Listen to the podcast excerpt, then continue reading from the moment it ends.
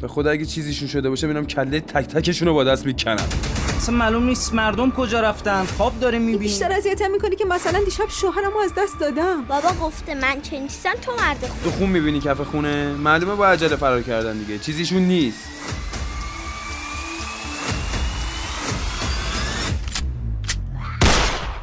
با همین تست نزدیک بود هممونو به فاک بدی تو رو خدا آروم حرف بزن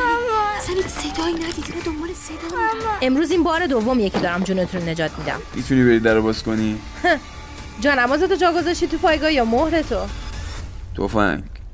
تفنگ باید بریم برداریم از اونجا